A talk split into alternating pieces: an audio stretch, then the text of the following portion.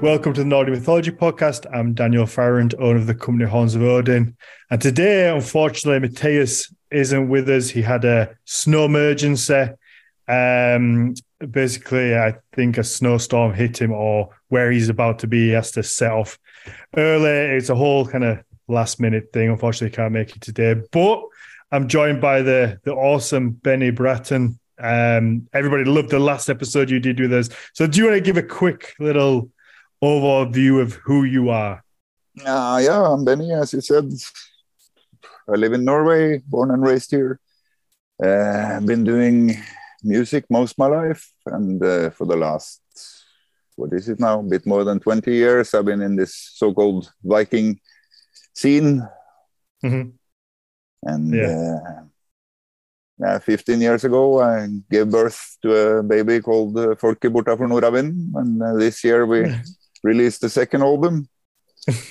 and then people go, oh, that takes a long time. But uh, we've been doing music for a long time. So, uh, you know, in the late yeah. 90s, early 2000s, it was incredibly important for me, or very, very important for me to release records. And uh, mm-hmm. now it's not the most important anymore. Mm-hmm.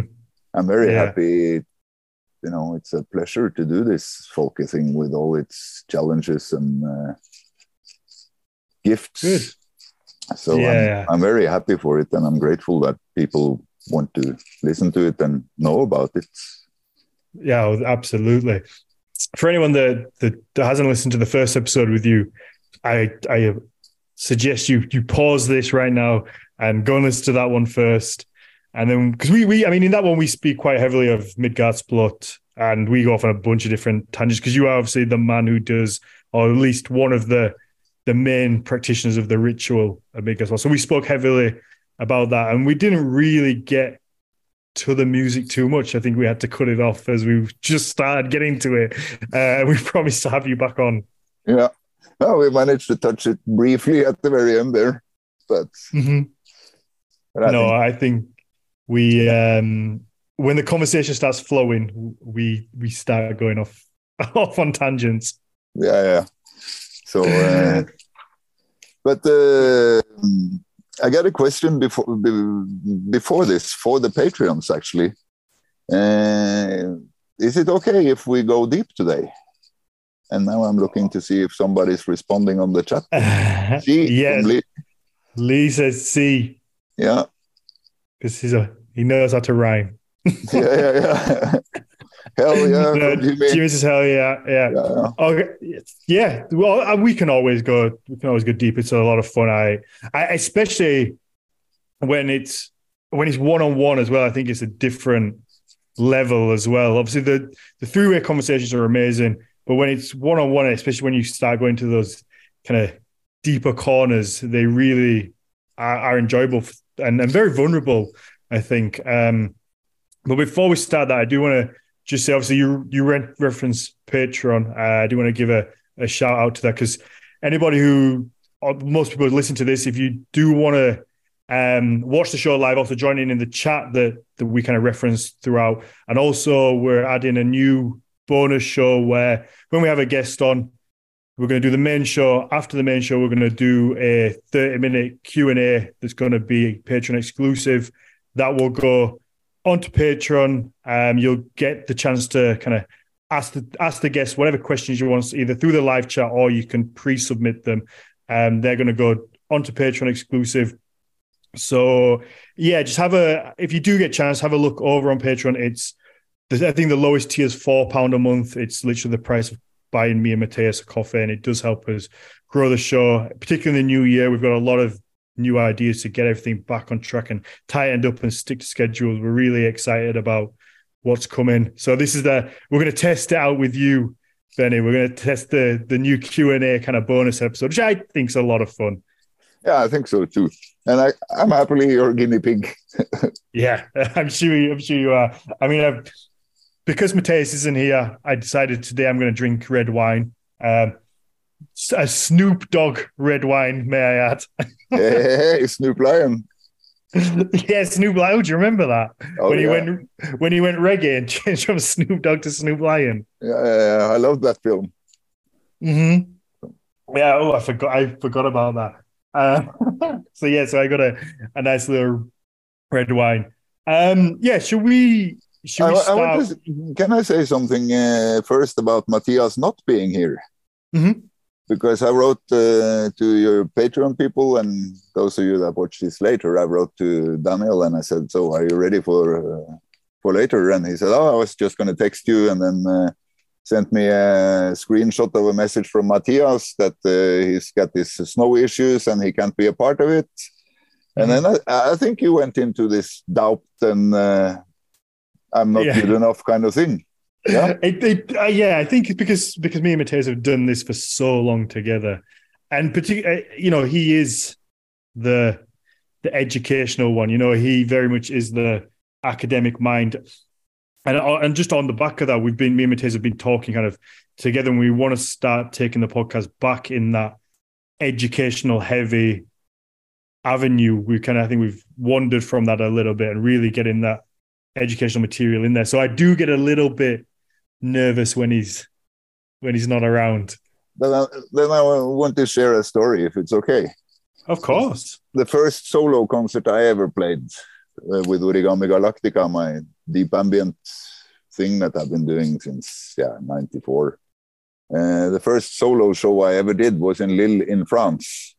Mhm. And the reason for this was that uh, me and a friend we were touring in Europe, and uh, a couple of people came to see us a couple of times on that tour, and they asked, uh, they, they said they were organizing a tour a couple of months later, and asked if we wanted to be a part of that tour, and we both said yes. And then when it was, I think it was two weeks left till this till the second tour was starting. My buddy said, "Hey Benny, I can't do it because I'm going to lose too much money not being at work." And then I thought, well, I said I was going to be there, so I'm going to be there. Mhm. So I did my first solo show because of that. And if Yeah. I didn't, if I didn't do that, I would not have toured uh, the states. I would not have toured three times in Canada. There's a whole lot of things I wouldn't do. I would probably not be standing like I'm doing in uh, front of Folka either. I guess. Mhm. And it was, you know, it was just necessity. I had Mhm. I had given my word, and I didn't want Yeah. to break it. You know. That's, No, I just wanted to share that one because some, sometimes you have to do the things that that take you out of your comfort zone. Um, I guess my worry is the I'm doing a disservice to the listeners or the or the patrons if Matthias isn't here and it's they they'll see me rock up on my own and be like, oh, just like that little disappointment. that's my that's my concern. Yeah, I agree with Jimmy. No, Yeah, I nothing I bad him to say that. Matthias. Hey, hey, Jimmy loves you. Yeah, no, I obviously, you know, it's we are a team, and I do, I love doing this with Matthias. But sometimes, you know, he's extremely busy, and and sometimes things come up, and I do, I am a lot more comfortable doing them kind of one on one, especially with you. There wasn't really much hesitation because I know we we have good conversations. I know you're a talker. We we very much do, but sometimes we get guests, and I'm not going to name any, but sometimes you get them, and it's really hard to to pull conversation from them. And having Matthias there with that very kind of scholarly educational background, he's he can so easily step in and, and put information and go off on one of his five minute rants, and then we'll pick a drive us onto a new topic that keeps the conversation going. Yeah, but I, I think you know, uh, EVOP, everything works out perfectly. So I just, I've got my I've got my Snoop Dogg red wine. We're Yeah, gonna be fine. We're gonna be just fine. this is not an advertisement for it. It is quite nice though. yeah, yeah.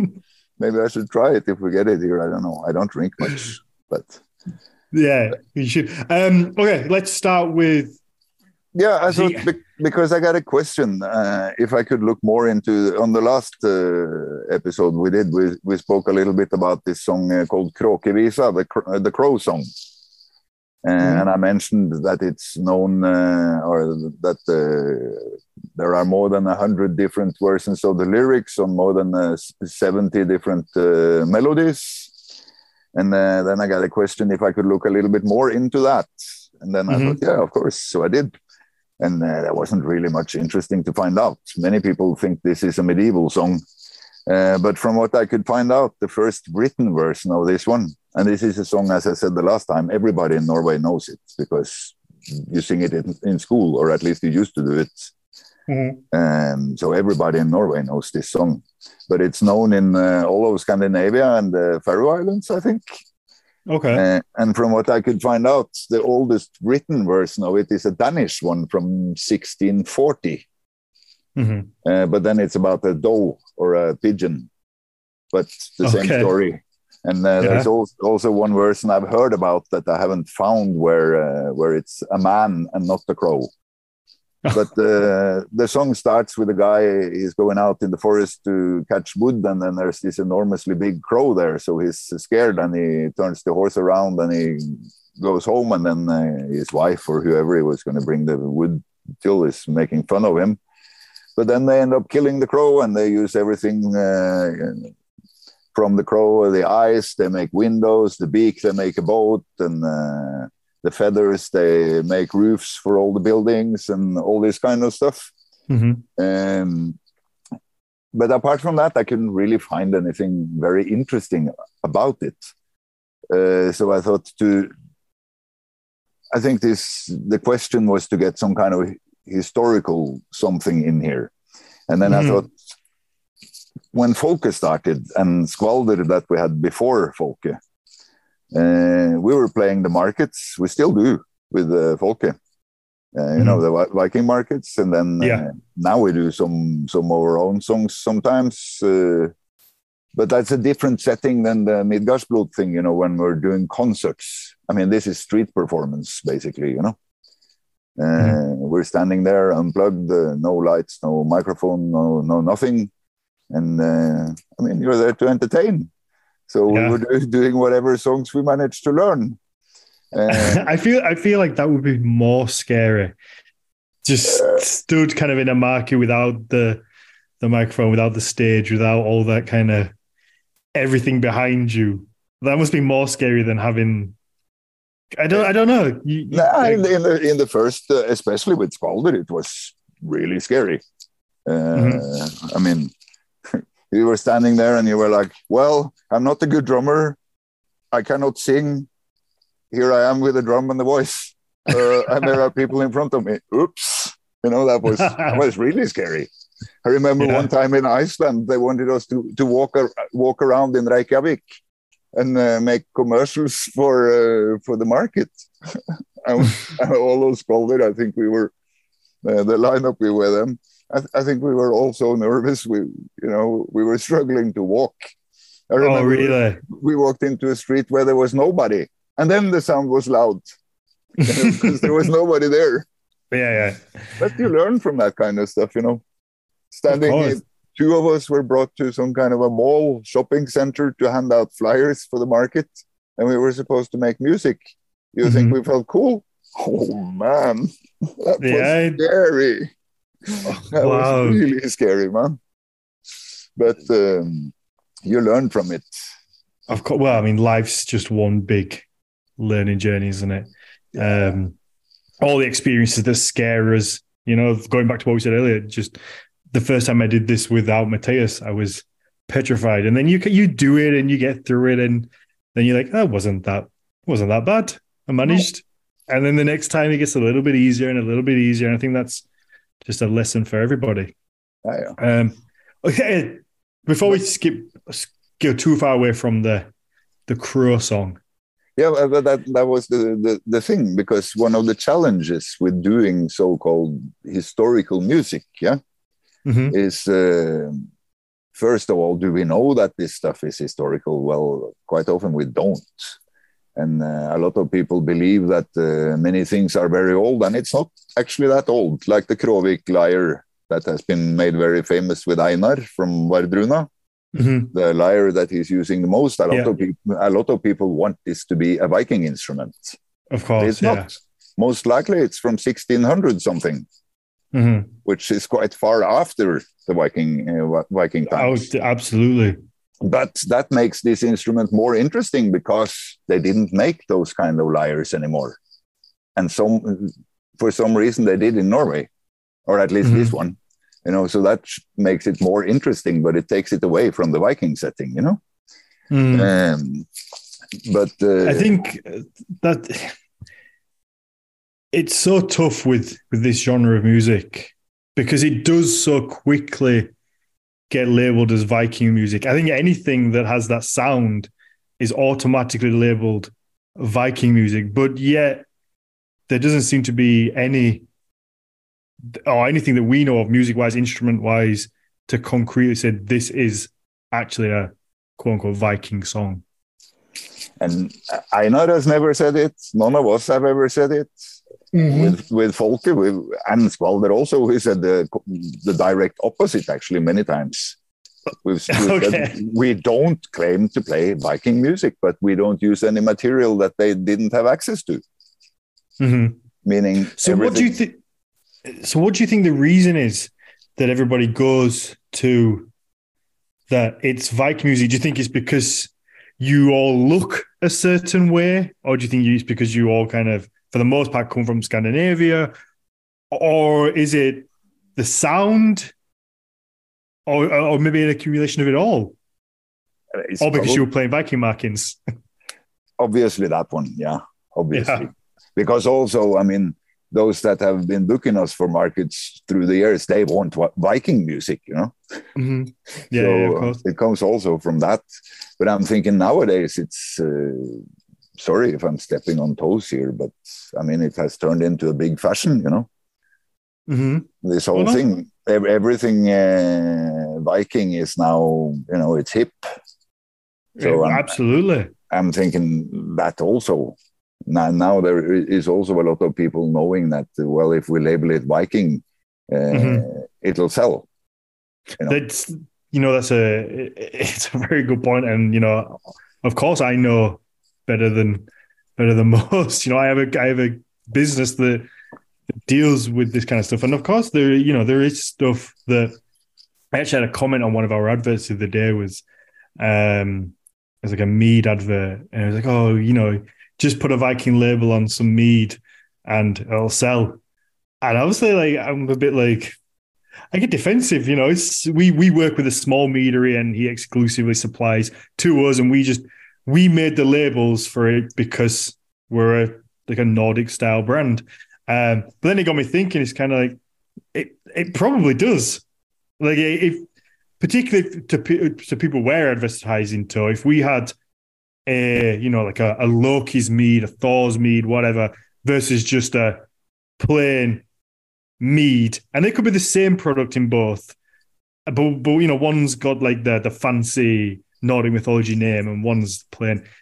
I bet ninety nine percent of people are buying the the the, the Viking one. Yeah, I bet, and I bet I'd go as far to say you could have the same mead in both bottles the the Nordic kind of styled one could be two, three pound more expensive than the other one.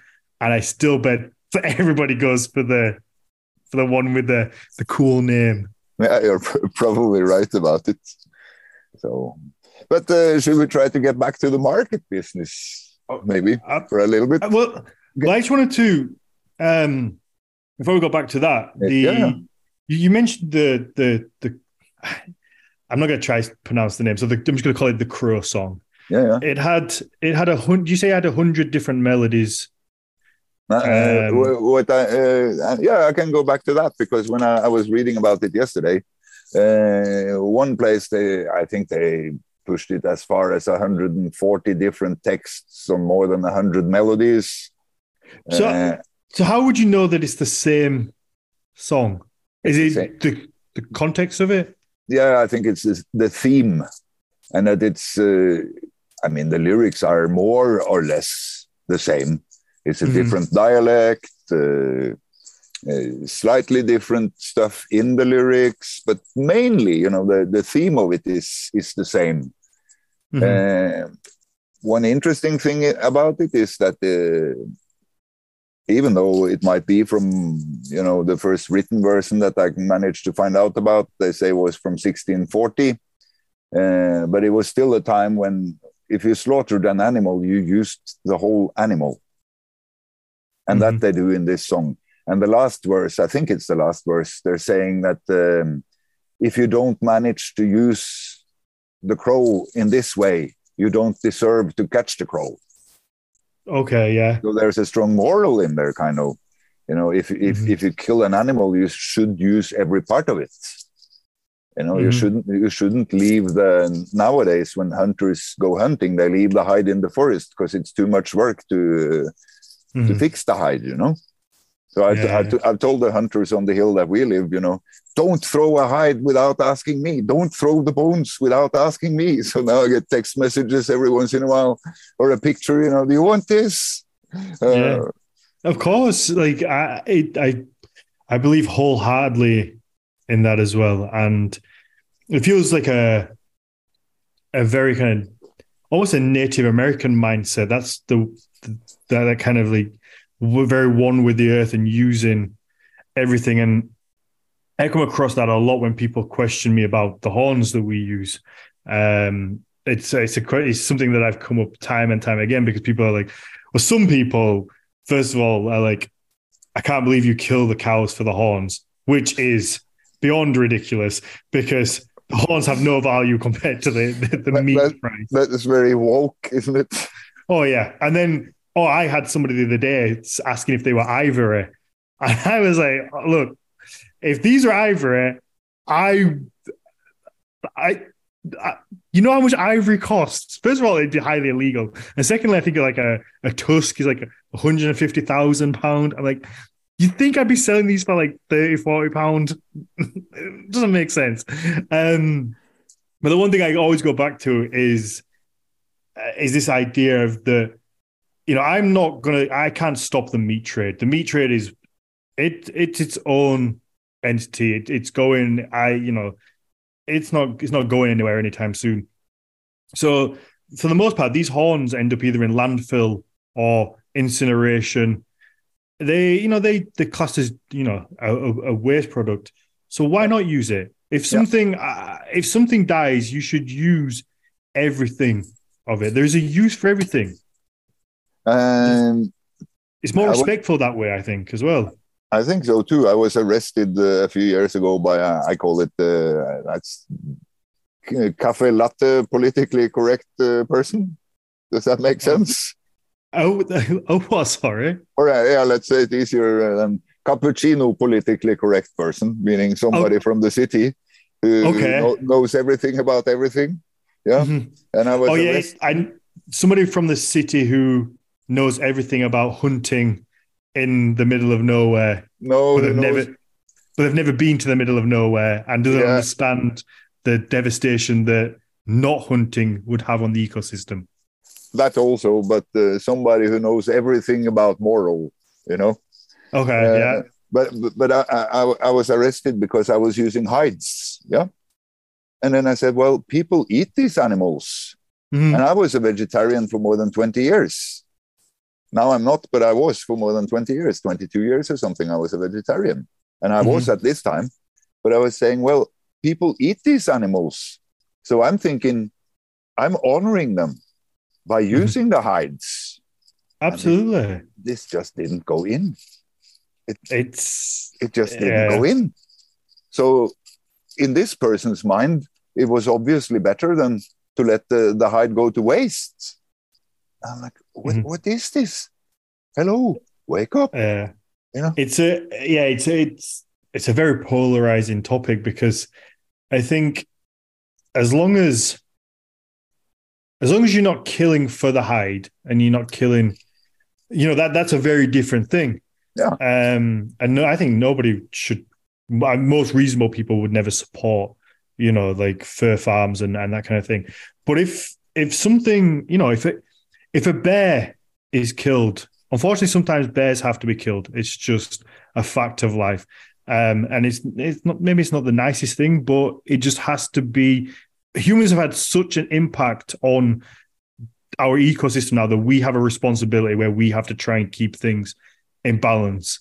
Like that's now our we fucked this up so much that we have a responsibility to try and balance out everything else. And sometimes you have to kill things like bears and wolves.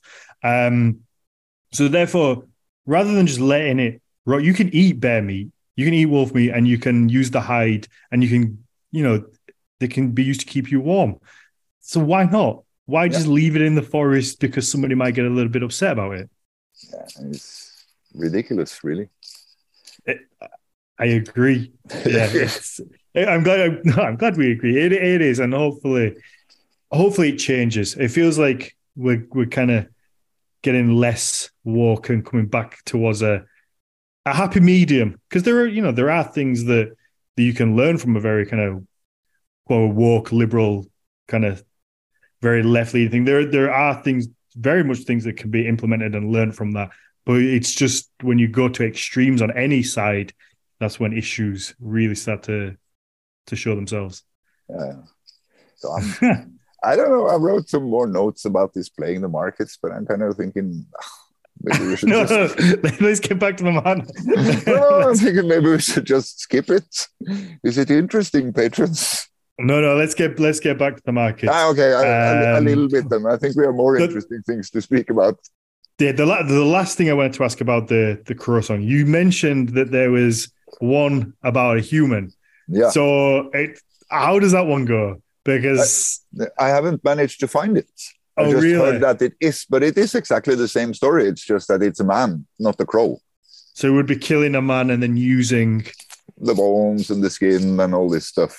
I be, mm-hmm. I believe it is from the I guess maybe you would call it county or something where I'm from actually.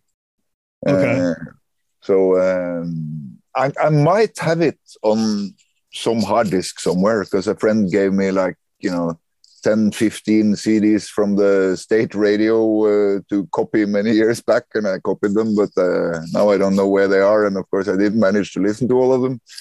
But mm-hmm. um, I, I, can try to find it because this guy that gave me those CDs, he he's a you know encyclopedia. Yeah, yeah. Absolutely. You know, he, he he knows the 65 verses of the songs by heart. You know. okay. Yeah. Many of these older songs they have 65 verses, you know, but he knows mm-hmm. them. He's wow. not like me. I'm trying to learn, you know, I'm trying to learn uh, enough to present the song or to give the story. He knows the 65 verses, the 69 verses, he knows them. Mm-hmm. You know, he can sing it all. He doesn't yeah, yeah. necessarily sing incredibly good, but I, I, absolutely love it when he does it, you know. There's just, yeah, there's wow, a bit, man, there's, come on. There's just something about it. Yeah. yeah. Um, so, when you're making historical music, or like, how do you find that? How does that work? Like, how? Because I assume there must be a balance of trying to be as accurate as to what you can find, and then do you do you try and then put your own spin on it to make it, um, you know, like your own thing, or do you try and stay as close to whatever source material I guess we have. Uh, I learned many years ago. I realized that most of us we were uh, we were doing the same versions of, of the songs, and most of us we were doing from um, a folk rock band from Norway from the seventies called Folk, uh, with mm-hmm. a Q U E, Folk U E. Okay. They, they released how, how, very modern at the time, I bet. Yeah, yeah. they, they released I think two or three albums in the 70s, and they were back for a little bit some years ago. But mm-hmm. most of us, we were using their version or uh, a, another band called Kalenda Maya. Uh, they're also, I mean, they're really interesting. One of the guys, Sverre Jensen, he made all their instruments. Uh, the second album, which is my favorite, uh, is called uh, Norse Ballads or something like that. And I think it's recorded in a church on these uh, medieval kind of instruments that uh, this guy from the band was making. Mm. but all of us, we were using from one of the, those two because that that that was basically what we could get our hands on you know mm-hmm. now now it's easier but uh, we've been doing this for many years and and, yeah. and there wasn't anybody doing it you know it was just a few people so you didn't have all these uh, sources uh, to choose from. But I started mm. at, at, at some point. I thought, hmm, that must be it must be possible to to do a little bit more. So I started. Uh, then I started googling, and I went into this. Uh, we call it Visa Archive. Uh, in Norway, you call these kind of songs you call them viser, Uh, so, uh, and then I found, for example, one song that I wrote here because I think it's a cool one to mention. It's Sinclair's Visa, we call it, but it's uh, Sinclair's song. Uh, it's about uh, hold on i will get uh, my academic uh, thing here so i have the dates right i know you have you have notes which impressed me yeah yeah yeah no i have my i have my lyric uh, lyric thing laying here mm-hmm. Uh, yeah here it here it is um because this one it's the first time it was released, or, or the stories about this because it's about an actual battle uh, that was uh, in Otta in Norway, the 26th of August, 1612. So we know the date. You're not interested, mm-hmm. man. Huh? No, no. I, I, no, you caught me out there. I was looking at I was looking at my phone, but I was actually looking at our conversation earlier to uh. make sure I stick to stick to that yeah, yeah, yeah. No, but any, anyways, this one is very, very interesting because uh, a lot of these historical things, mm-hmm. it's um, they are catching one part of, of a story, right? Uh, somebody mm-hmm. wrote it down at some point. This one, um, the stories of this actual battle uh, was uh, collected by a priest in 1838 and written down. But we also have the military papers describing this battle. Uh, it's the Kalmar War. I don't know what to call that in English. Um, the, the Swedes hired uh, an army of Scots mercenaries, Scottish mercenaries, to make trouble for Denmark, Norway. And okay. uh, they, they, came to Romsdalen and they were uh, marching down this uh, valley called Gudbrandsdalen. And in uh, Otta, there was a battle happening. Mm-hmm. Um, and uh, in, in, the song it's, it's very bloody and these uh, scotsmen they're horrible uh, I mean, they're I mean, killing, they're, they're killing un, unborn, yeah, yeah, they're killing unborn children, and uh, they're, they're, laughing in the in the face of the mourning widow, and uh, you know, and at the mm-hmm. end, every one of them get gets killed. But of course, this wasn't true. First of all, it wasn't as many as the song uh, song says. It was way less people. We have uh, the military papers saying, I don't remember the exact no number now, but saying how many they were. Mm-hmm. And it wasn't that many. But it's a very yeah. interesting, interesting battle. There's a famous person in Norway called uh, Pilar Guri or Prillarguri. Uh, she's often depicted with a big lure, which I I cannot say this with certainty, but I think that is wrong. Because as okay. far as I know, a pillarhorn or a prillarhorn means you have holes to play. Okay. So yeah. I'm guessing she would be playing a goat horn or uh, or a cow horn with mm-hmm. holes, but that is my guess. Yeah, so I might be mistaken. But anyways, the story says that uh, the Scotsmen they were coming in um, in on the water. Uh, yeah, here roughly 600 people. Robert J. Kvalvåg is saying that might be correct actually. Uh, mm-hmm. The story in the song says more.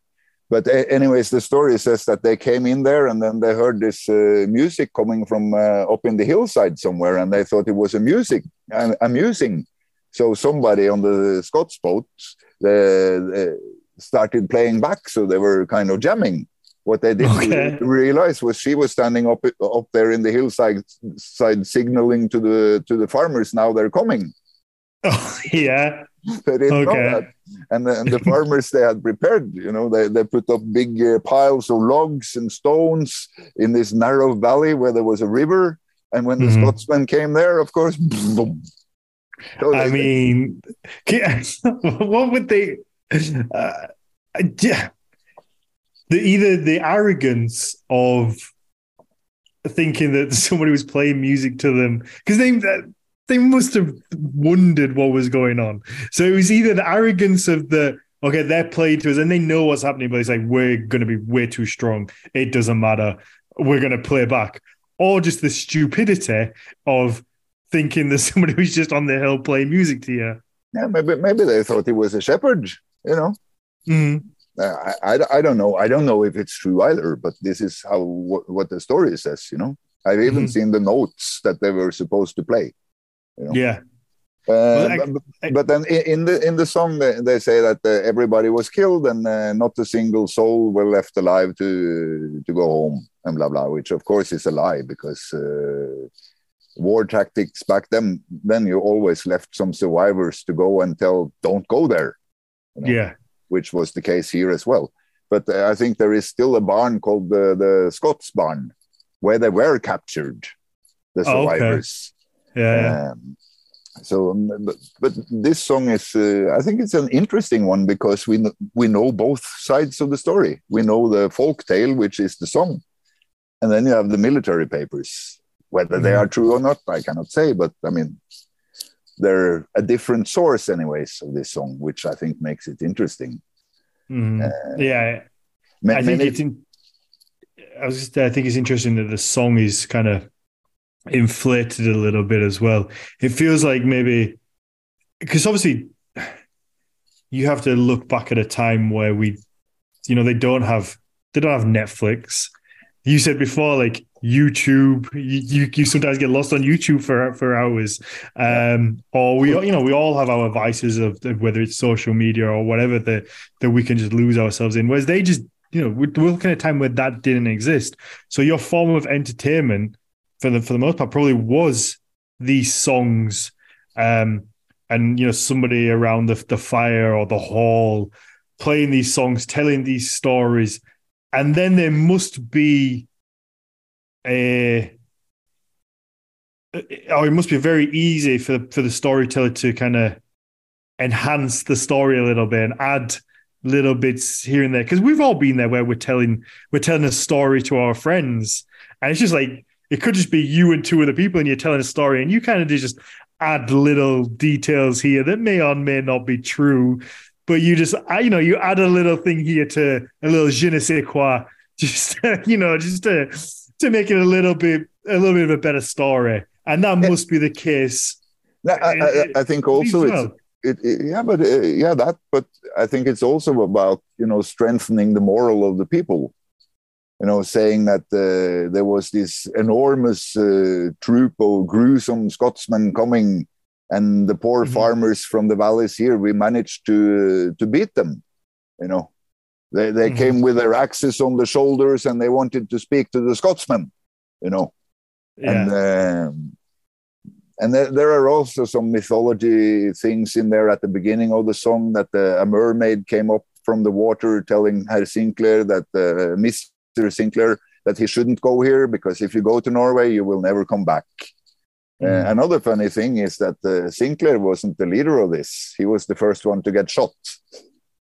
Okay. So, but he got the song. you know? oh, yeah. So that's almost uh, like an extra fuck you of the like, we warned you and now you're going to get it. You're yeah. going to be the one that gets it first. It's almost like a, a type of propaganda, I guess. Yeah, but, to... but, but I'm thinking it is. You know, mm-hmm. I mean, these were poor farmers. Um, yeah, yeah.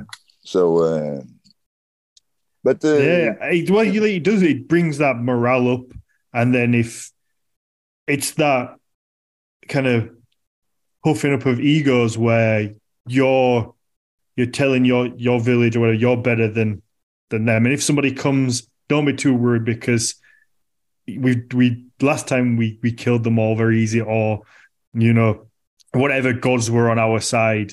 Uh, you see it time and time again, whether it's in Scandinavian culture or or any culture across the world, where like the, the, if the gods are on your your side, that's kind of what you want, and you can take the victory. Yeah, yeah. But but anyways, back to back to this song.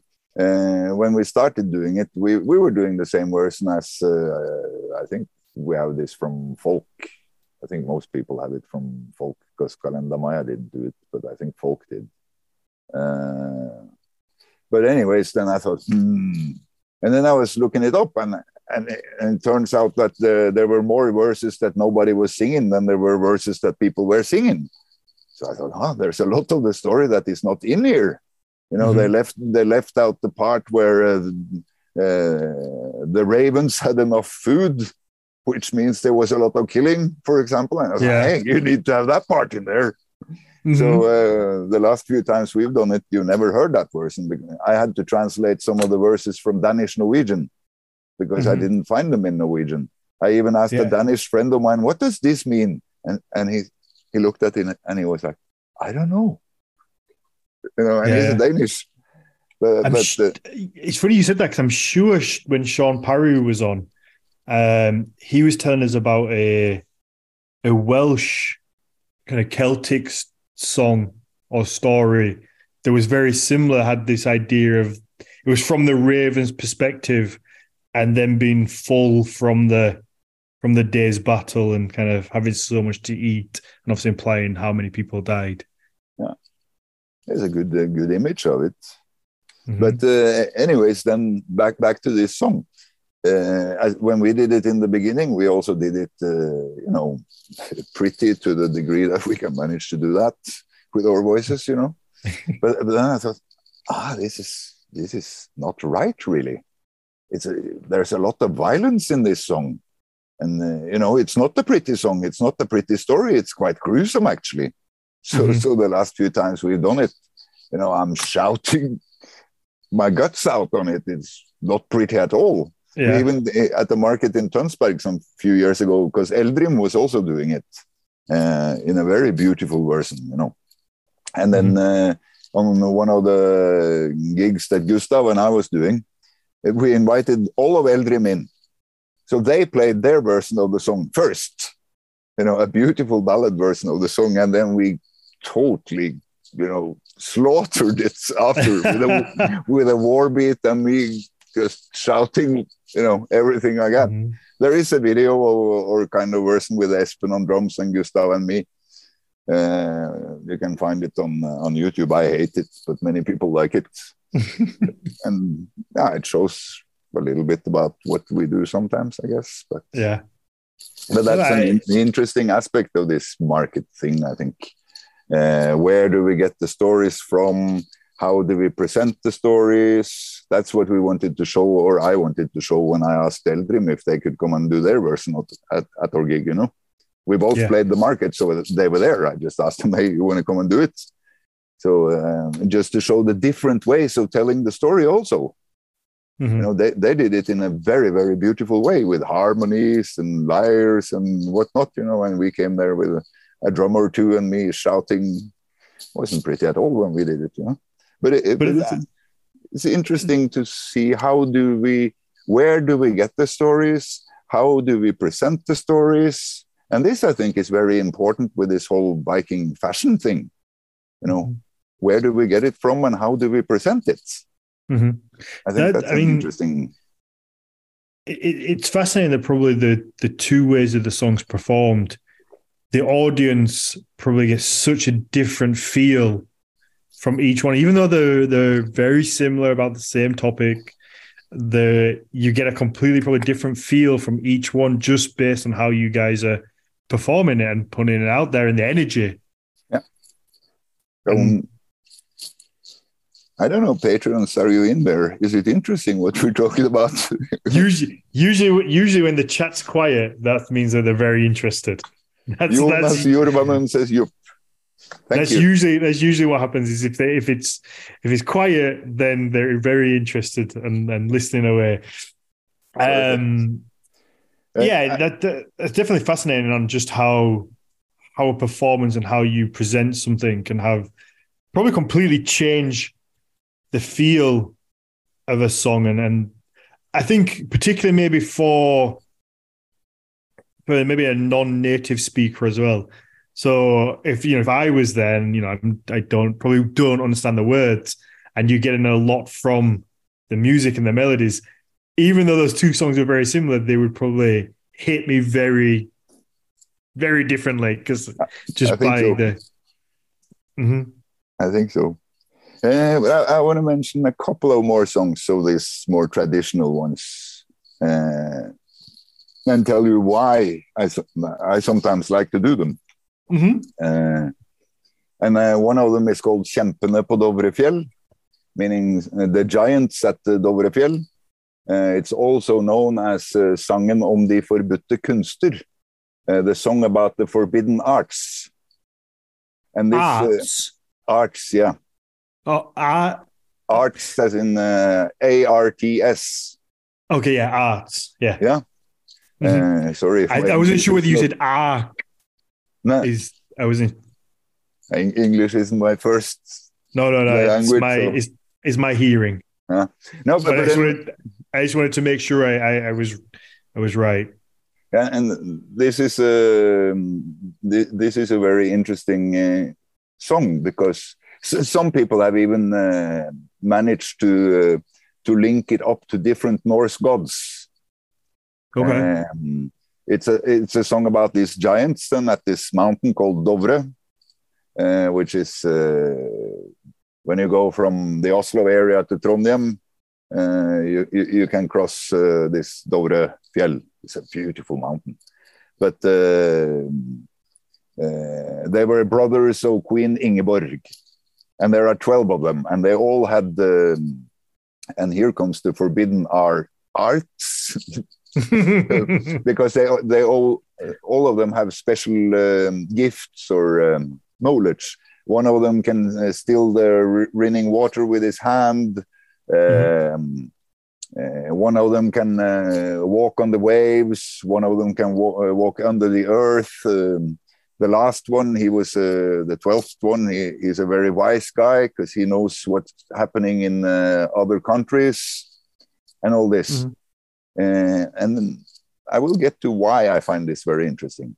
First of all, that it's also known as the song of the forbidden arts. Yeah, hmm that that tells something about when it is from. Yeah.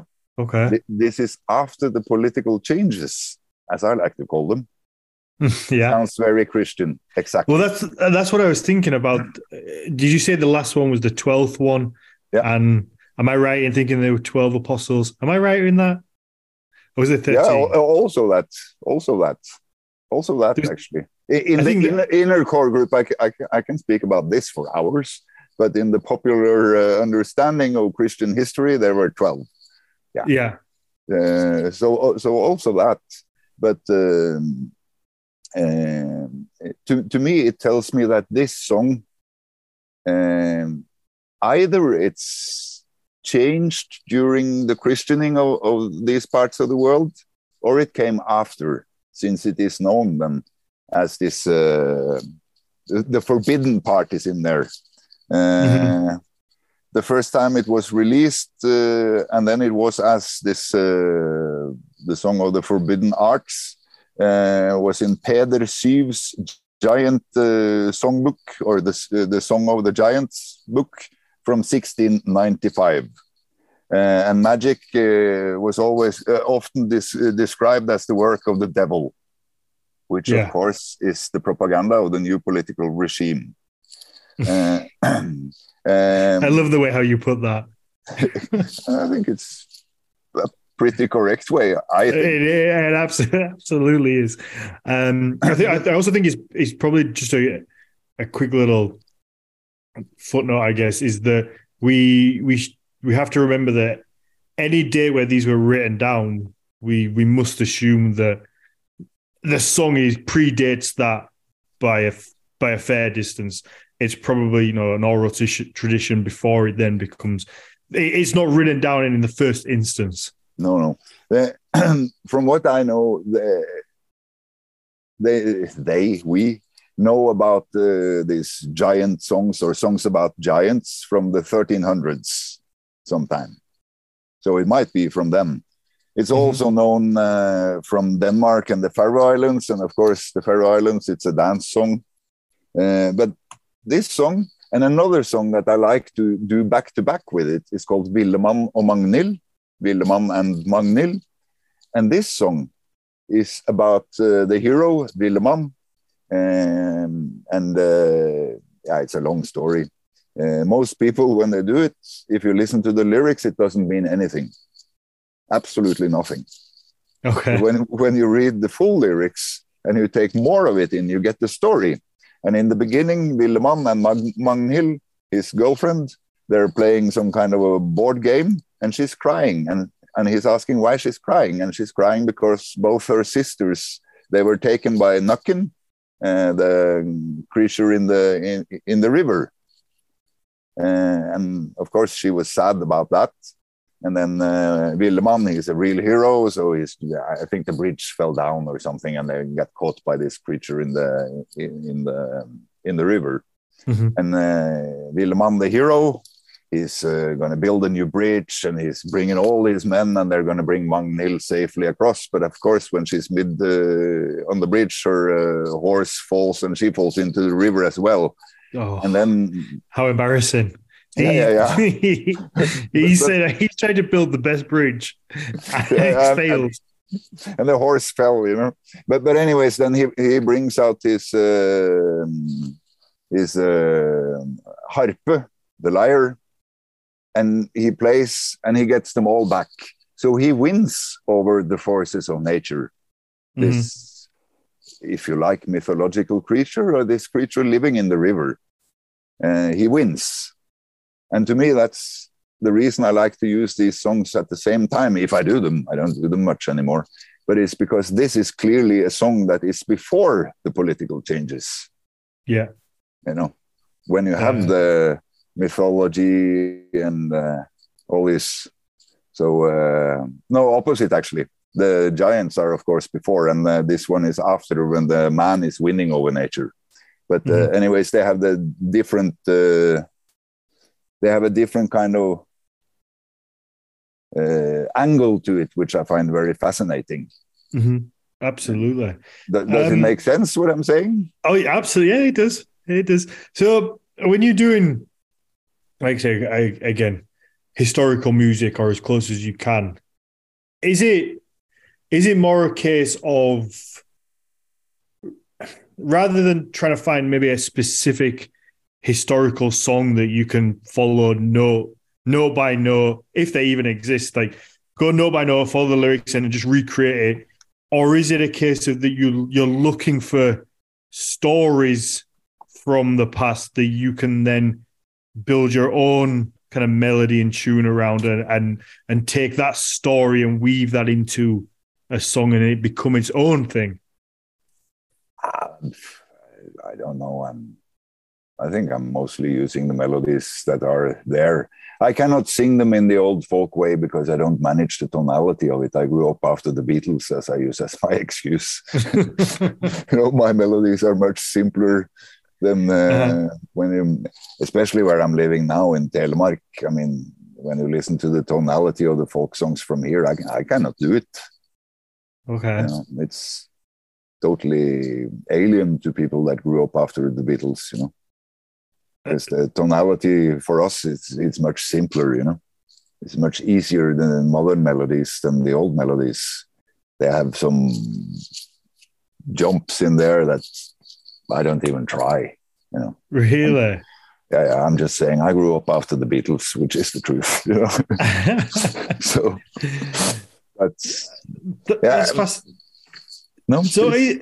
is the I guess I guess from I guess stuck in his modern perspective, is there like sheet music that you can just follow like, so how, how do you construct the melodies? How do we get like, is it written down in the same way and leg, you know, legible to somebody who understands music today? Like, yeah, how does that work? Now, all of these you can find modern, uh, modern notes for because they're all fairly new, the writings of them, you know. So, uh, how how is that? Do we know how that's constructed?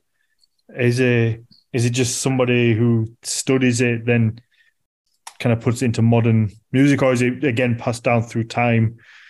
I think this crow song again and Kråkevisa, uh, they have names, so I don't remember now. I should have written this down, but uh, as I told you, we'll get into that later. I've been feeling a bit weird lately, so I've been a little bit all over the place. Mm-hmm. So uh, I thought, oh, I need to write this down, and of course I, I forgot because they they know who who made this version that most of us know they know who made mm-hmm. it and they know who she got it from. Okay. So uh, here they have at least a couple of sources of, of where the popular version of the song, mm, mm-hmm. the most popular version of the song here in Norway at least came from.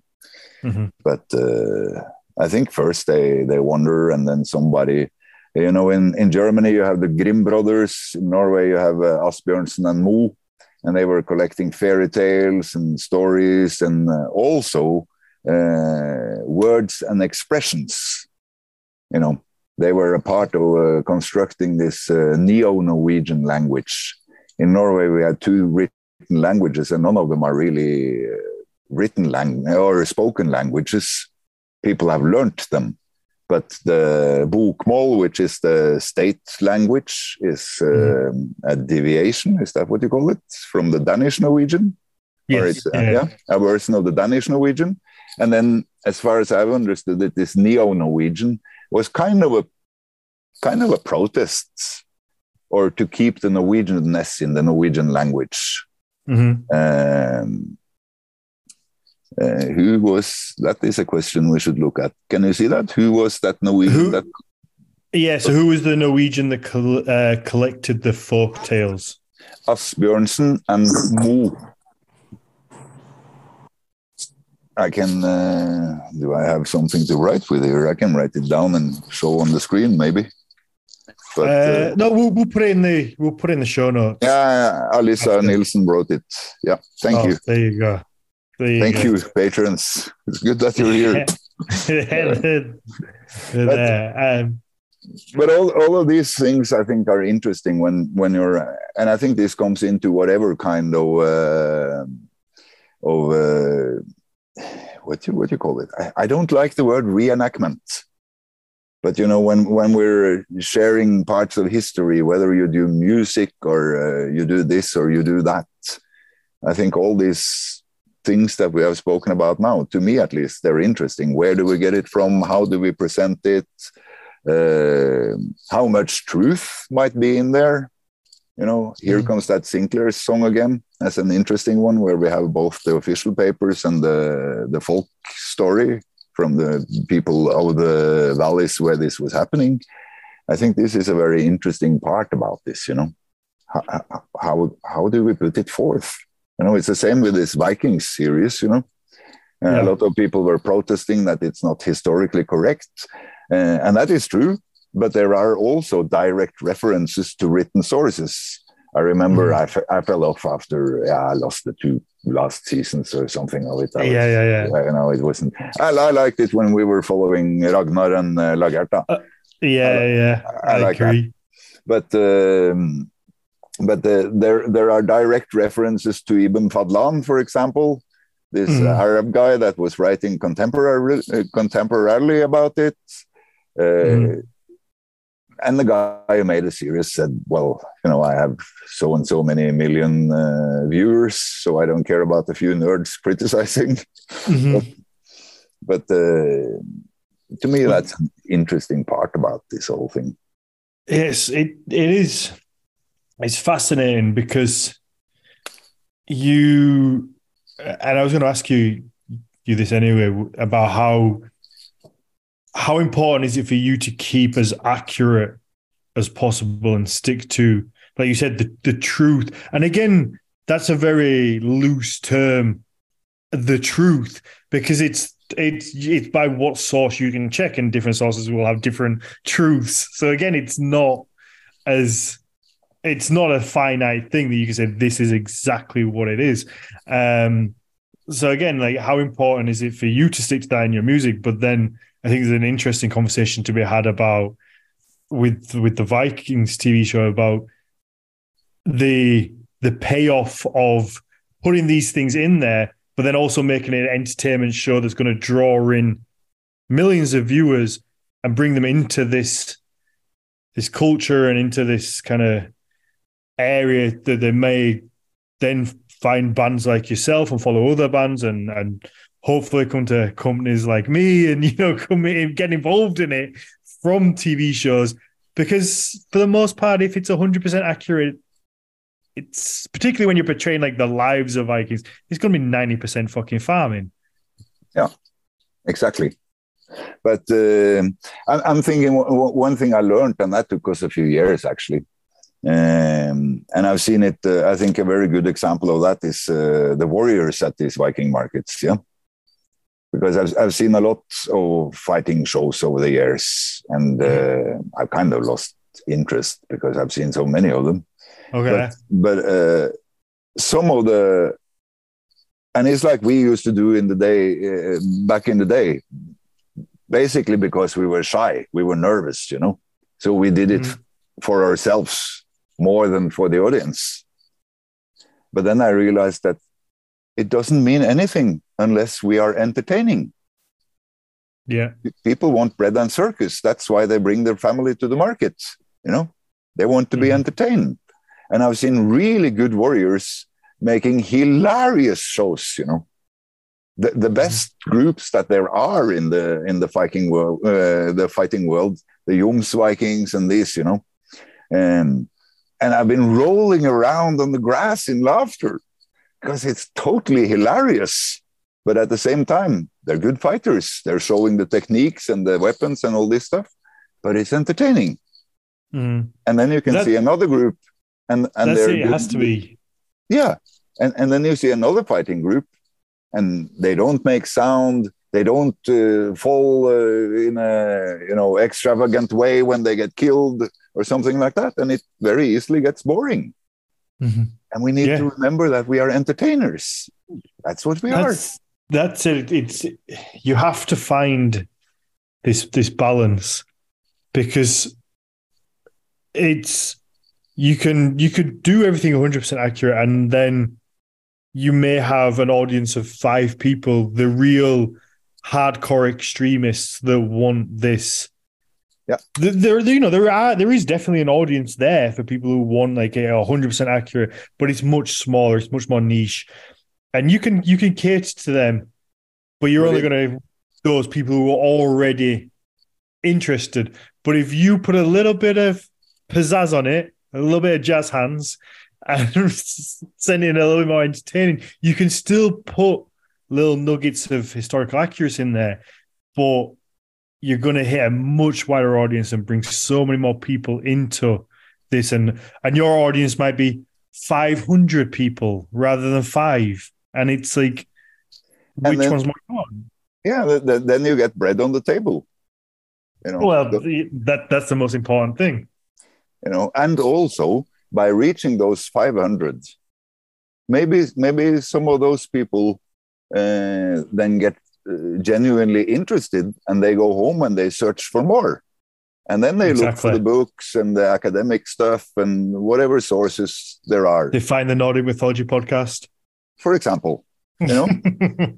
And and then i'm thinking well okay so then maybe we were by doing it entertaining maybe we are spreading more uh, accurate historic knowledge Mhm. that way than by doing it only for the five people that are in the first place interested you know yeah so Yeah, I think I think there's there's um a hundred percent argument to be made, and one that I would agree with.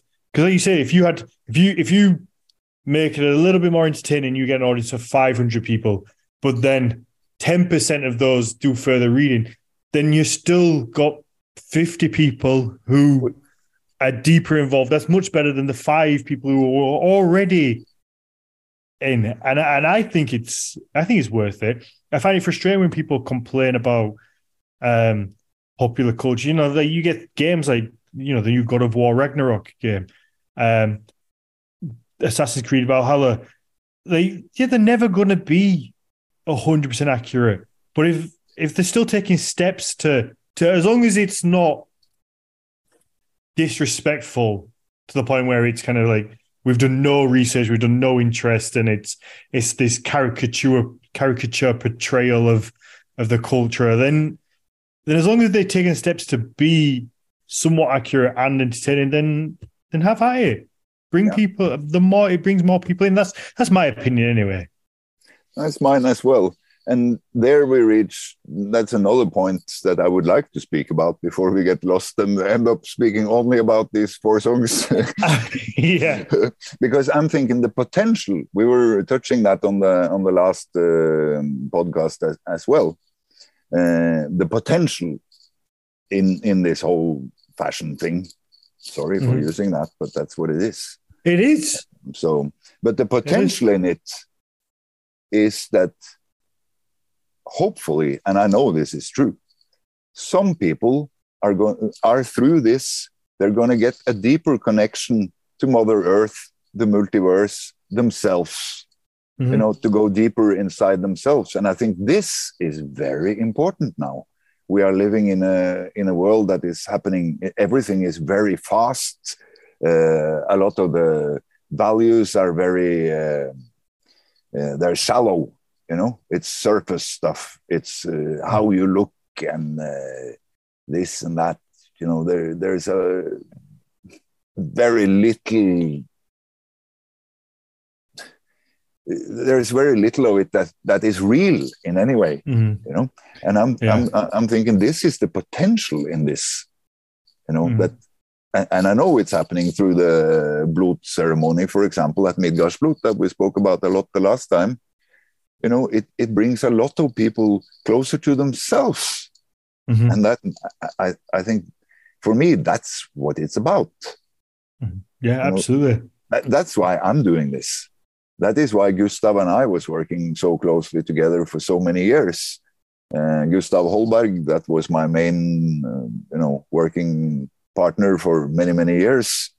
Uh, we've always done it because we know it works. Mm-hmm. You know, yeah, the music and you have to is the tool.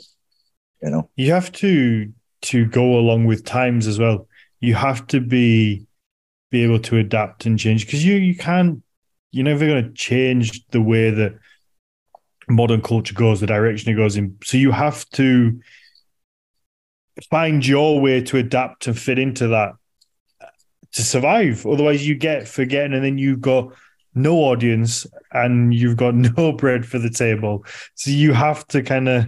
I think you said before, like how you were very new to social media, or it wasn't something you used very often. But it's it's a tool that's there that you can now you have to use and to grow particular musicians. It's for all its evils, it's not going anywhere. So you have to adapt and use it to then progress. And and then once you've got a platform you can point it in whatever di- direction you kind of want to. Yeah. so i'm not very good at that you know. I didn't post anything during the recording of the new album because i thought there's a saying in norwegian uh, du skal ikke skinnet før bjørnen er skutt. That means you're not uh, you shouldn't sell the hide before the bear is shot you know, I, yeah. I didn't want I didn't want to post videos before it was done. Mm-hmm. You know, so I didn't post anything for the three years plus it took me to to make this. You know, I didn't post anything, uh, which is, I guess, commercially not a very smart move. But then again, I had something to present when I came out with it. You know, mm-hmm. and, uh, I you know, one thing I love is the differences in sayings.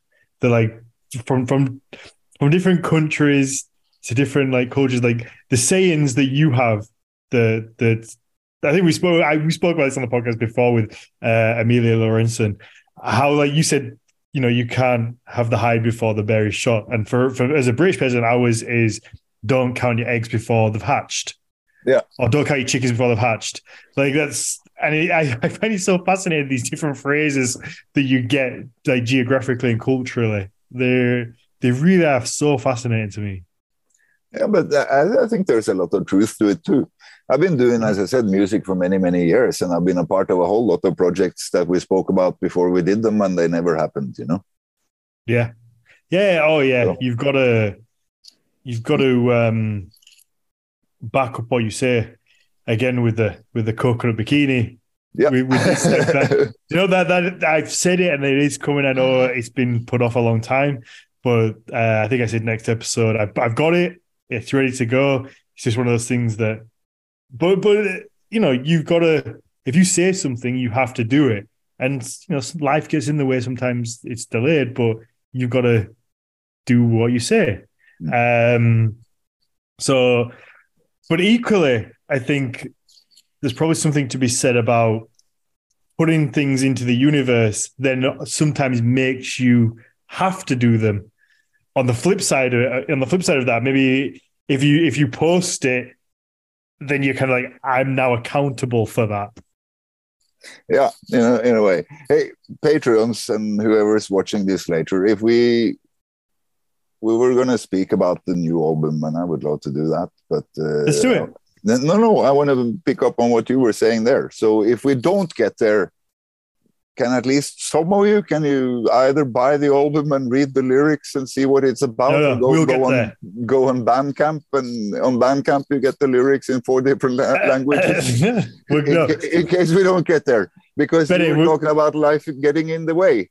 And we're think- getting there. Yeah, I pro- but- got nowhere to be. We're getting there. okay.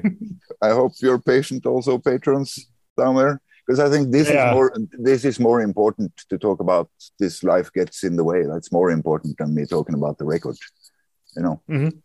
especially now, uh, Yeah. this time But of the should we- year. Let, Huh?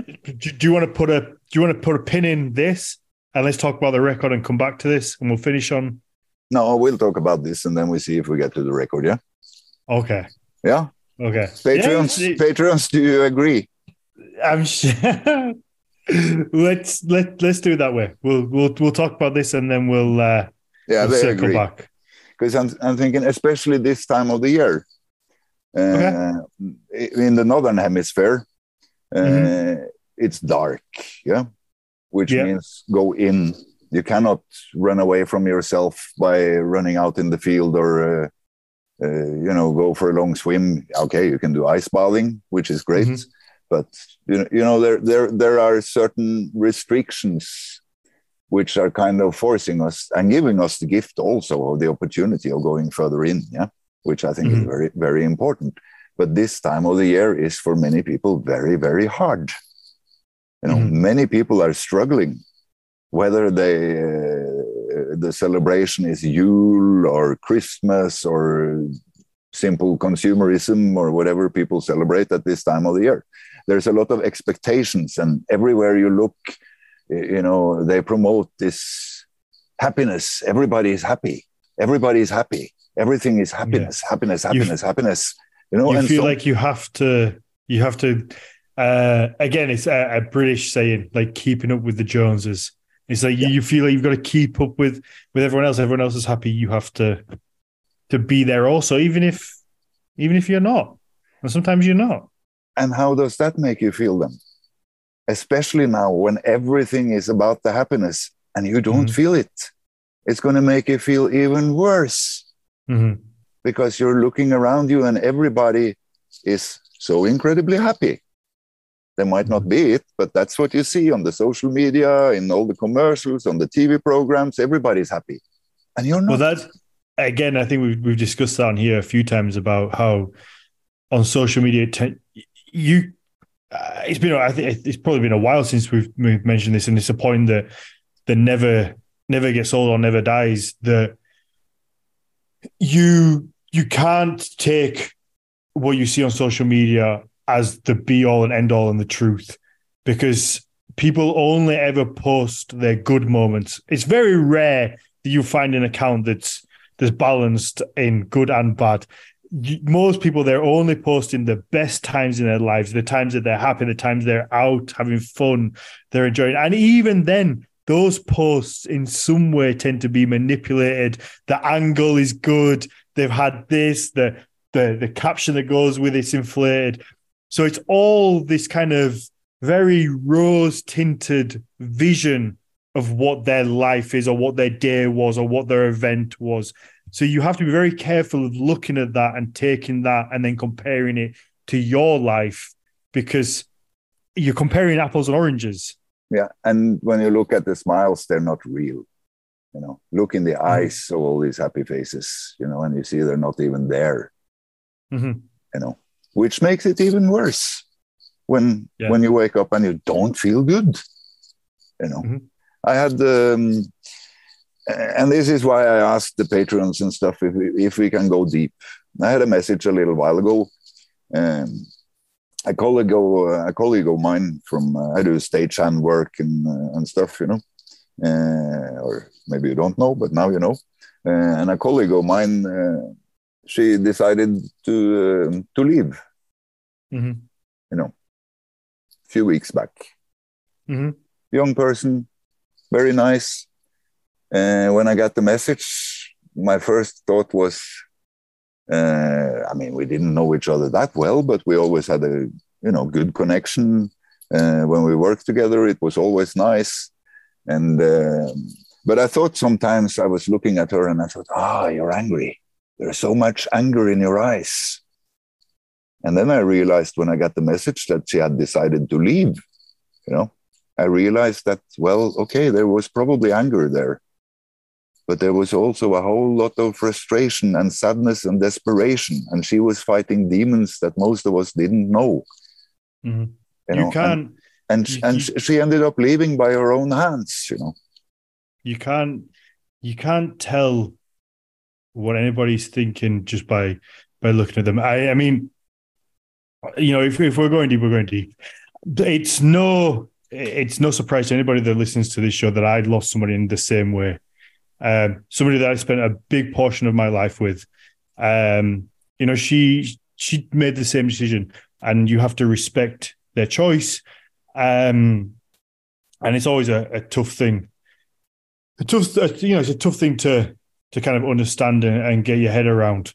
But outwardly, this person was always very happy, cheerful, and put on this perfect mask that nobody other than probably me would ever know that there were these demons behind and that they were lurking there and they were kind of like pulling on these strings daily and uh, causing you know causing these issues so you can never judge somebody just by looking at how they are in public as to what goes on beneath the surface and i think it's you mentioned before how important it is that we are kind.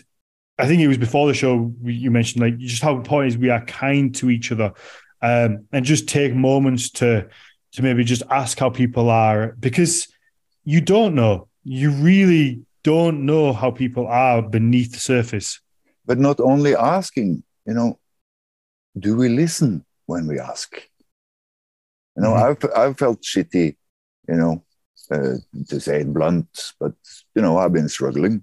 Uh, and I know several times I met people on the street. I used to live in Oslo for many years, and I was walking down the street, and I was maybe maybe I wasn't feeling that well, and I met somebody, and they asked, "How are you?" And if you open your mouth and you're about to say, "Well, actually, oh shit, I have to catch the tram," mm. you know, it's just a saying. Are we asking because we want to know? You know, am I saying, Daniel, how are you? because mm-hmm. I'm genuinely interested in your well being and how you're doing? Or am I asking just because I've, I've been told to say it? You know, we're, we're almost trained. We're trained into that. It's hi, how are you? Let's get on with. It's like it's almost like a filler question. Hi, how are you? You're ex- you're expected, and, and I'm probably guilty of this as well. You say, you know, hi, you okay? How are you? And you expect the response to be, yeah, I'm fine. You and then you go, yeah, I'm okay, and then you move on to the to, to whatever it is. That's like the formality that we go through this this thing of like this. It's almost like a dance of like, hi, how are you? Yeah, I'm good. You, yeah, I'm good. And then it's on. It's not. It's very superficial. It's, again, it's very rare that you have the the real kind of sit down conversation, and I, and I think that's it's probably something that I've learned a lot from doing the podcast. The, you know, me and Matthias, we've had. I, I said this to Matthias the other day. Like he's probably the person I speak, I speak to the most of anybody maybe ever, and I mean like really speak to. Obviously, you know, like I've got friends and family that that I do, but like we've had hours and hours of these podcasts where we just sit and there's no distractions. We're not on our phones. We're not doing anything. And yeah, we have we have guests on as well, but we're locked in to this conversation for an hour and a half. Um, and I wonder how many people listen to this the last time they did that, where it was an, a conversation where you are stuck and this is what you're doing. And, you know, we've been talking now for, well, we're probably coming close to an hour and a half and it's like there's no there's no there's no distractions. It's this conversation between two people. And that just doesn't happen anymore because how often are you out with friends or out with family and the phone comes up? Um, or you sit down even in a pub and the first thing that happens is the phone goes on the table in front of you. And as soon as it lights up, it's got to check this, got to do this. Whereas with these, these, these podcasts, like it doesn't matter what's happening in the world. I'm locked into this. And I think we have a, we have a golden opportunity now, you know, and I think you have uh, your friends. Uh, I have uh, my friend now with a recent case. I also have. Uh, it's not the first time I'm experiencing uh, friends leaving by their own hand. You know, so mm. I'm thinking. At least we can honor their memory in trying to put a little bit of focus on this. You know, do, mm-hmm. are we there for each other? Are we checking in on each other? Do we smile to the people behind the counter in the store? do we say thank you to the bus driver? You know, all these little things. Yeah, and it's, it's the little things that, that they take nothing to do, but they literally might make that person's day. Like they yeah. and and and it's very sad to think of because hopefully, I hope that everybody listening to this podcast has a huge family network, has a huge friend network, and this Christmas they're going to see all everybody that they, they love and having amazing times. But unfortunately, and it's it's heartbreaking to think of that there will be people that sometimes you interact with on a day where you are the only person that they interact with on that day, and it's a very sad thought. It's, heartbreaking. You know, I I've got little, I've got tears in my eyes just thinking about it because it is such a sad thing, but it is the truth.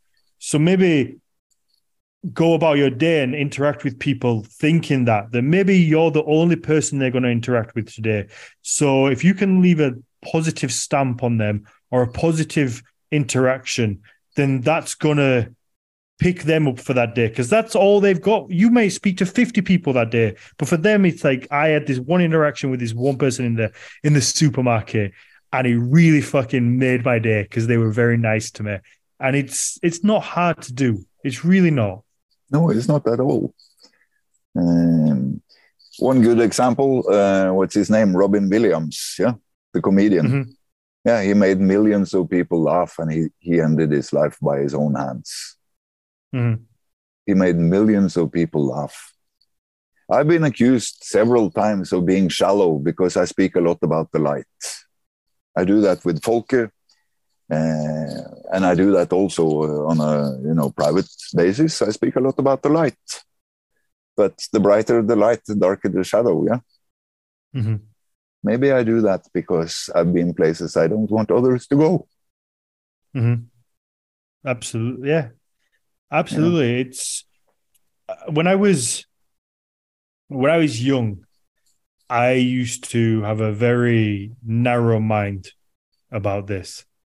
I was, you know, I was young. I had a very narrow mind that it was a very selfish kind of thing to happen, and it was, you know, like just how how could anybody ever do that? And it's a, and then as you grow older and you soften and you have life experiences, you realize that it's not black and white. It's not that simple. There are a lot of different things that go into it, and uh, you know, I, I'm on the on the end of being kind of left behind by somebody that made this decision. And yeah, it fucking sucks.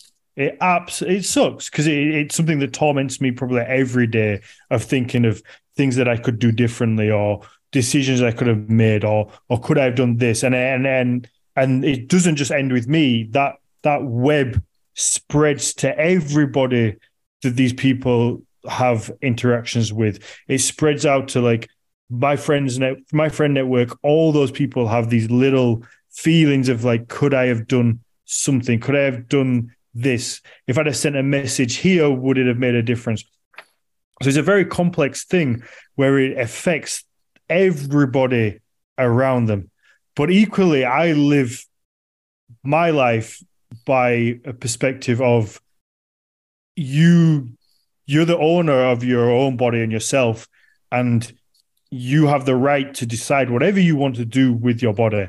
And I I very much believe that. Um, so you also have to have a respect Yeah, yeah. For for people who chooses chooses, and it's and you know I I personally would never understand it. It's not something that I would do, but you also have to respect like this is this is your choice in your life, and this is the the path you've decided to go down, and it, it's it's heartbreaking for those behind.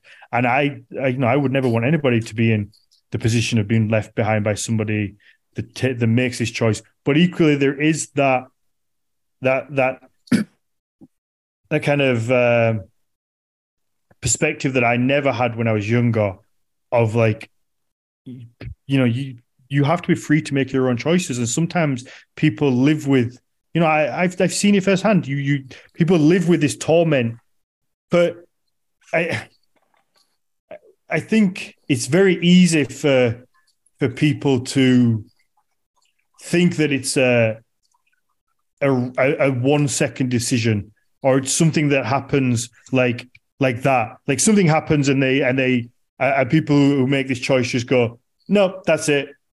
Uh, you know, I'm out of here, and it's not and and living and you know living with somebody that was of that mindset that you know it's it, this this this was there for, in my case for 16 years under underneath boiling and growing and never quite being handled and it would disappear for a year two years but then it would come back and rear its head and, and just be kind of simmering beneath the surface and that's what you don't see in the most part. It's not. It's not a, a quick decision, and I think it's very rarely is something that somebody takes lightly. It's something that usually has been kind of. It's been tormenting them for for decades in some cases, and it's it's heartbreaking. It, it really is heartbreaking. It's hard to understand if you've never been there as well. Yeah. So, but at least then we can honor their memory by you know, trying to be there for the people that are still here. Mm-hmm. You know, I, I don't always manage. Absolutely not. I'm, you know, I'm. I have sides that you don't want to meet, man. I, I absolutely like. You know, it's easy for me to sit here and sit here and preach and say be kind to everyone, but I have times where my the temper gets the better of me. Like especially like if I'm driving and somebody does something and I, and I snap back and you know, we'll I'll I will have an argument, and then after I'm just like, why? It's not important. So you know, we're, none of us are perfect, but at least the more we kind of can get that into that mindset of just trying to be kind to each other, then we can take those steps to more often than not, hopefully. Yeah. Um, I told you I might have a couple of surprises. Are you ready for one of them? Sure. I think this might be, I don't know if I'll manage and bear with me if I don't. Uh, there is a saying that is uh, very known. I think it goes around in different versions uh, around most of the world. And it says uh, something like, it's not how far you fall, it's how you land. But mm-hmm. ultimately, it's about how we get back up, isn't it? Mm-hmm. It doesn't matter how far you fall or how you land. Do you manage to get up? that's the thing, you know. And uh, yes, like I mean, life is a series of getting back up. Um, yeah. and again, going back going back to social media, it's easy to look at people and go, "Well, their life's so easy." Yeah. But most people are suffering from the same things. Life is just a series of getting knocked the fuck down, and then you have to just find some way to get back up. And sometimes it's hard, but you have to just do it. You have to just get back up and keep going. And you're going to get knocked down again, but you just have yeah. to keep going. Excuse me, people. but, uh, can I sing a song? Please do. Please, please, let's. Okay, let's do this. Please, please sing us a song, and then we will wrap up the main show, and then we will jump into the Q and A after and let the patrons ask some questions. Um, again, if, impatient now. I'm not done, man. oh, you no, I think I think it would be a nice note to end on the end on the song, and then we can we can carry this on in the on the Q and A and the patron little episode. Again, maybe it teases some people over to come join us on Patreon and uh, listen to the listen to the extra bit. Yeah, yeah, yeah. Then I'll because uh, I said I might have a couple of surprises, and I do. So okay, uh, you got a couple of songs, or yep. Do you want to? Do you want to? How many have you got? Two. Two. Okay. Do you want to do them both? I can if people want. Yeah. Absolutely, I do. I do. Yeah. Do okay. do both. Do both, and then we'll we'll wrap up this, and then we'll we'll jump on there and uh, we'll we'll answer some questions. I'm sure there's there's plenty buzzing around. Yeah, but then the question is, I tried to prepare, but I don't know. Can you read this? Uh, I can, but we will. I mean, we can put the lyrics in the in the show notes as well, or make a a separate folder for them and let people get those lyrics. Yeah. So, but uh, patrons, please be with us. Should I try and hold the note there so you can see the English translation while I sing, or should I just sing it in Norwegian? makes more sense if you know what I'm singing about. Um, if you, I mean, if you can hold it, well, I will be... try. Okay. No, no. Actually, I think no. I think you should just sing it. I think.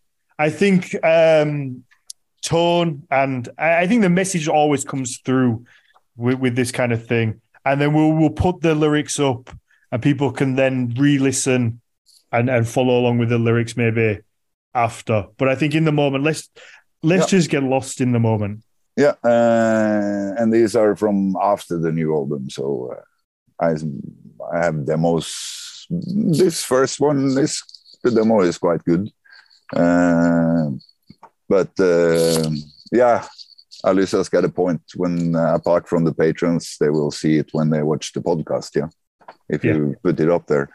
But the first one, it's about getting back up, I guess. It's called The World of Ruins in English.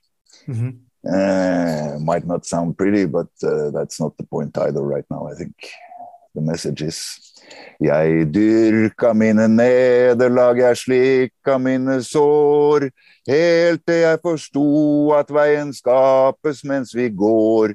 Det finnes ingen tap, alt kan bli til en ny start.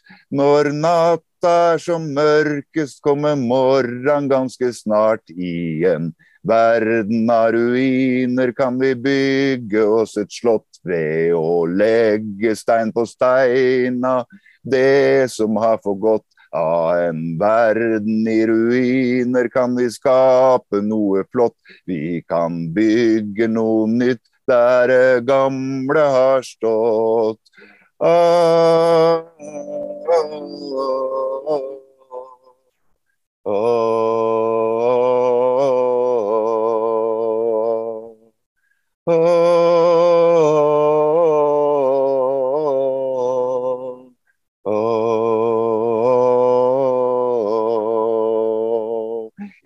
trengte et fall for å reise meg og stå. Jeg trengte å stoppe for å begynne å gå. Jeg følte meg knust, satte bitene sammen. Bildet er nytt i den samme rammen.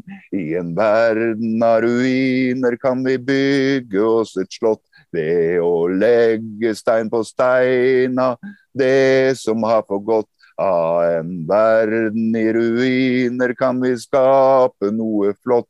Vi kan bygge noe nytt der det gamle har stått.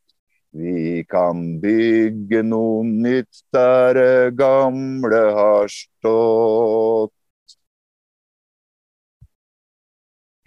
that one. Wow. Uh, you, a, I, in a, you do like say you get a you just get a feeling from from it. You, I don't, you know, I don't understand the words, but it's just in a world. There's, there's, there's, a reason why I'm wiping my eyes. Put it that way. In a world of ruins, we can build ourselves a castle by laying stone upon stone of what has passed. Or a world of ruins, we can create something great. We can build something new where the old once stood. That's mm-hmm. the chorus and it's it's so important to remember that no matter no matter what the hard times are, you can you can build something from it. there's a teachable moment in in the ruins. There's a teachable moment that you can then use to fertilize new ground and build something beautiful from that. Um, and, in in the darkness, whilst you're in there, it's so difficult to see it and find it, but it is there. Sometimes it takes months, two months, six months, a year of like stepping back in clarity to then see what they are. But there is always something you can learn and take to kind of take forward and uh, and keep going. Yeah. So um, I thought because I yesterday when I was you know trying to prepare for this, I, I got this. Well, maybe I should maybe I should sing those two songs, and then I thought, oh, maybe I need to find some kind of a context to put it in and all this. And then I was walking to the shop as I told you earlier today, and for the patrons, that's eight kilometers one way, so you get to think a little bit, yeah, because you walk mm-hmm. there and then you walk back. Um, and uh, then I thought, well, maybe I should just accept that maybe somebody needs to hear this. Mm-hmm. Maybe I should. They do. Maybe I shouldn't try to context it in any ways. But, it's uh, it's an important conversation to have, um, and again, you don't.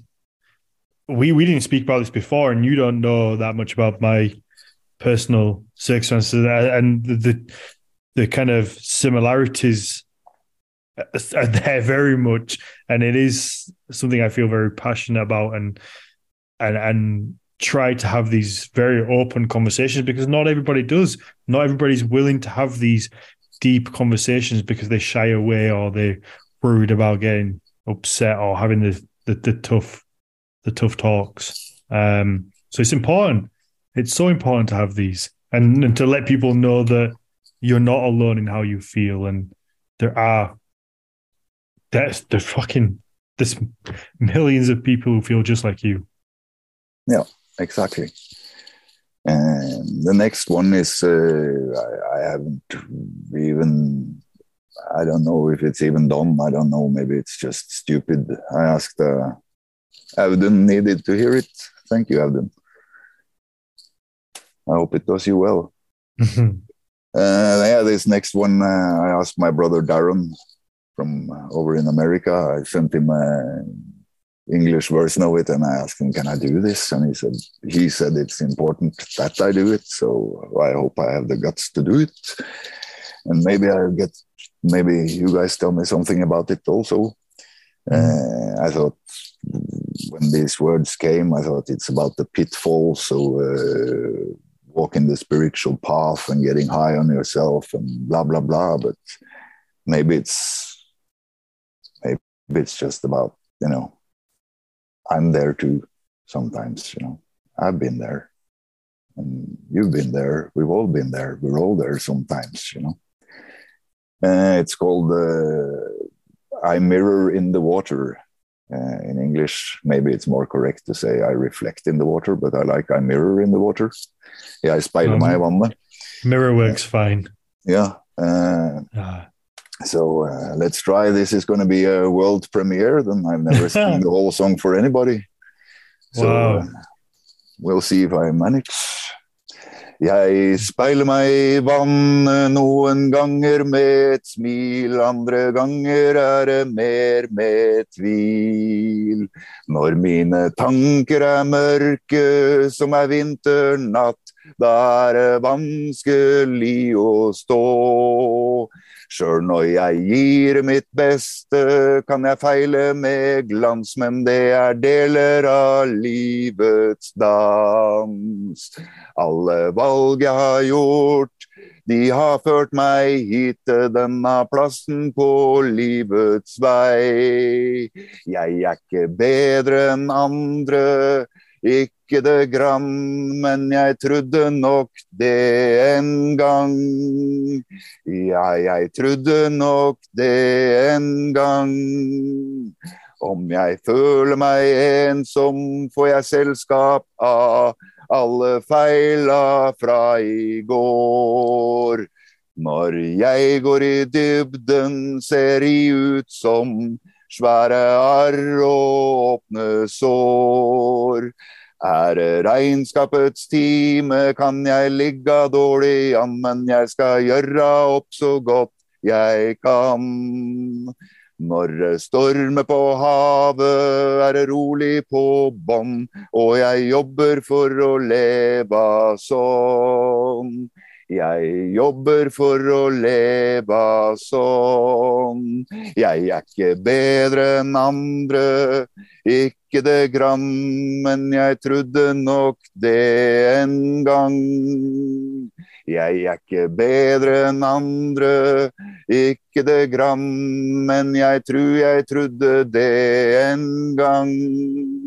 Ja, jeg ser jeg trodde det en gang. Jeg ser jeg trodde det en gang.